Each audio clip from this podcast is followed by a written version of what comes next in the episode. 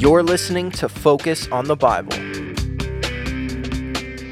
There is a fiery argument raging across the world right now about what saves a person into eternal life. Some people say it's by grace alone, that grace comes by faith in Jesus. Then there are other people who say, well, it takes righteous works in order to be saved. And then other people go for both. They combine the two, add it all together, and say salvation to eternal life can only come by God's grace, but you must also have your own righteous works. What's your position on this, friend? Thank you for joining us today on Focus on the Bible. Let's talk about this. Man has a historical, nasty habit of glorifying himself after rejecting God. Let's review this point of history. Remember back at the flood, Noah called to build that boat. And at that boat site, he was a preacher of God's righteousness, begging people to take God's way of salvation from that coming flood. Did he get a lot of people to join him on that boat? No way. People were too proud to get on that boat. That boat scene and the great flood that followed it when God put the whole world underwater until it said uncle led to the Tower of Babel. Here's what was really happening there God had told man he wanted there to be distinct nations. But man came together and, in the face of God, said, We don't want there to be distinct nations. Man can unify himself under his own righteous banner. And they built this common building project called today the Tower of Babel. And in essence, they were wagging their heads at God, saying, We'll build a building that not even God can flood and glorify ourselves in the process.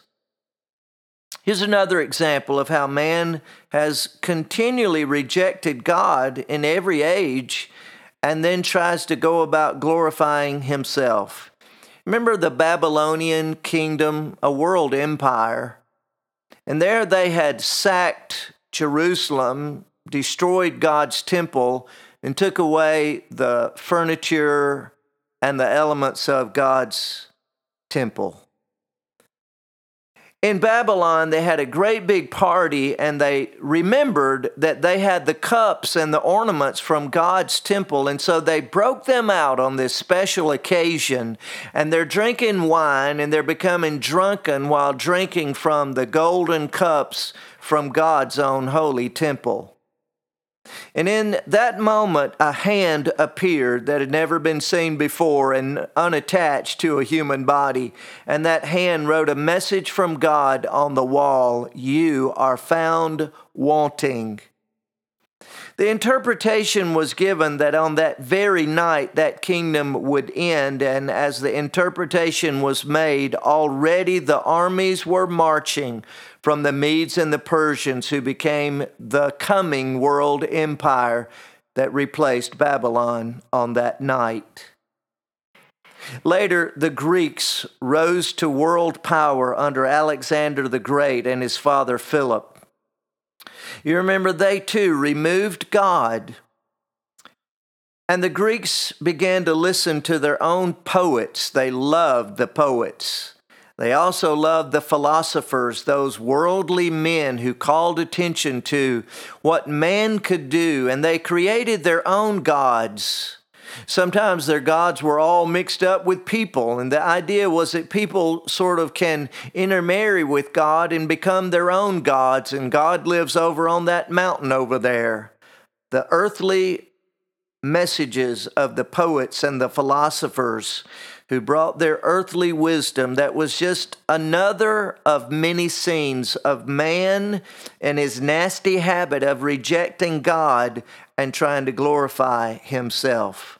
Now, with this historical backdrop, Paul the Apostle wrote a letter to that great Greek city called Corinth.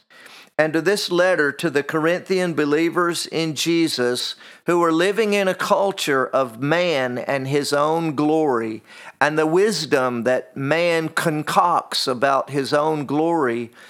Paul wanted to remind those Corinthian believers that their salvation is all about Jesus, not trying to add something else to their faith in Jesus that would make them righteous in the eyes of God. Let's look together 1 Corinthians chapter 1 now and verse 22 through 24. Here we go. For the Jews require a sign and the Greeks seek after wisdom. But we preach Christ crucified under the Jews a stumbling block, and under the Greeks foolishness. So there he is. The way of righteousness is Jesus himself now. It's not in a sign of religious work, it's not by the wisdom of man. Paul said that's foolishness. All those Greek poets and philosophers. To Paul the Apostle, representing Jesus Christ alone, foolishness. Amen. I'm so glad today to join that that worthy band of Bible students who are saying that salvation into eternal life not only is, but could only be by grace alone. It can only come to us by our faith in Jesus because ultimately man has no righteousness of his own. Doesn't the Bible say very clearly and plainly teach that all our righteousnesses are as filthy rags in the eyes of God? And yet, there they are arguing all day long about how man must do himself in order to be saved. Foolishness over all of it, declares the Apostle Paul, and I agree. Verse 24, Paul writes, But unto them which are called, both Jews and Greeks, Christ, the power of God and the wisdom of God, because the foolishness of God is wiser than men, and the weakness of God is stronger than men. What he's saying is that you might think God's message of salvation through Jesus' cross is a weak message, a foolish message. But in the end of it all, it will be made known in the world that the only way to God was through the righteousness found in Jesus Christ and him completely alone. Verse 26, Paul says, For ye see your calling, brethren, how that not many wise men after the flesh, not many mighty, not many noble are called. But God hath chosen the foolish things of the, of the world to confound the wise, and God hath chosen the weak things of the world to confound the things which are mighty. What's he saying? That those people who think that they're wise or think they're mighty by what they have done, they think they've achieved righteousness with God by their own righteous works, they're the ones who are foolish. And God will take the weak person who has no claims of his own righteousness, and God will take the man who others think is a very foolish man, casting his faith in Jesus alone. And God declares that that is the very one, the weak one, the foolish one, whose faith is in Jesus, who has attained to the righteousness of God given as a gift by faith in Jesus. I want to skip, skip. Join me if you can. Verse 29, Paul says that no flesh should glory in his presence but of him are ye in Christ Jesus, who of God is made unto us wisdom and righteousness and sanctification and redemption, that according as it is written, He that glorieth, let him glory in the Lord.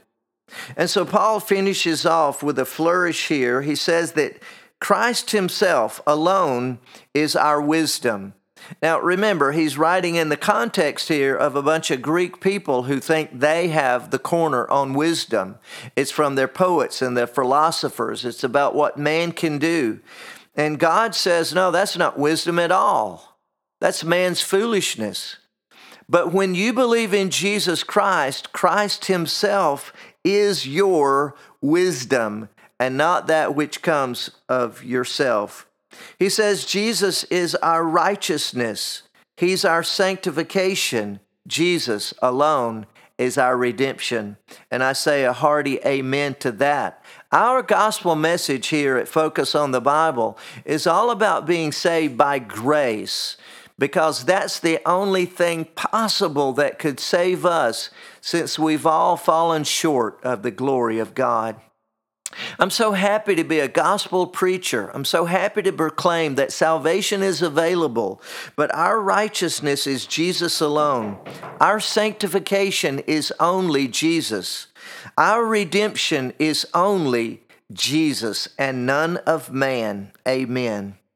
In the book of Romans, chapter 3, Paul takes this argument up with Roman believers also, and he reminds them again of how they were saved. This is shocking to most people when they decide to study the Bible and find out what God says about would give man righteousness in God's eyes and not what human religion tells us. But once we decide to focus on the Bible, we see that God's very clear and the Bible's very redundant about this fact that our righteousness is only by faith in Jesus. Here we go, Romans chapter 3 now and verse 21. But now the righteousness of God without the law is manifested.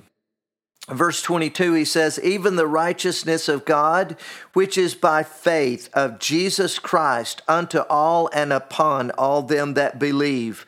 For there's no difference, for all have sinned and come short of the glory of God. So there's our true position with God is that we've fallen short, we've sinned, and we're short of the glory of God. And we could never claim that glory of God in our own righteous deeds and works.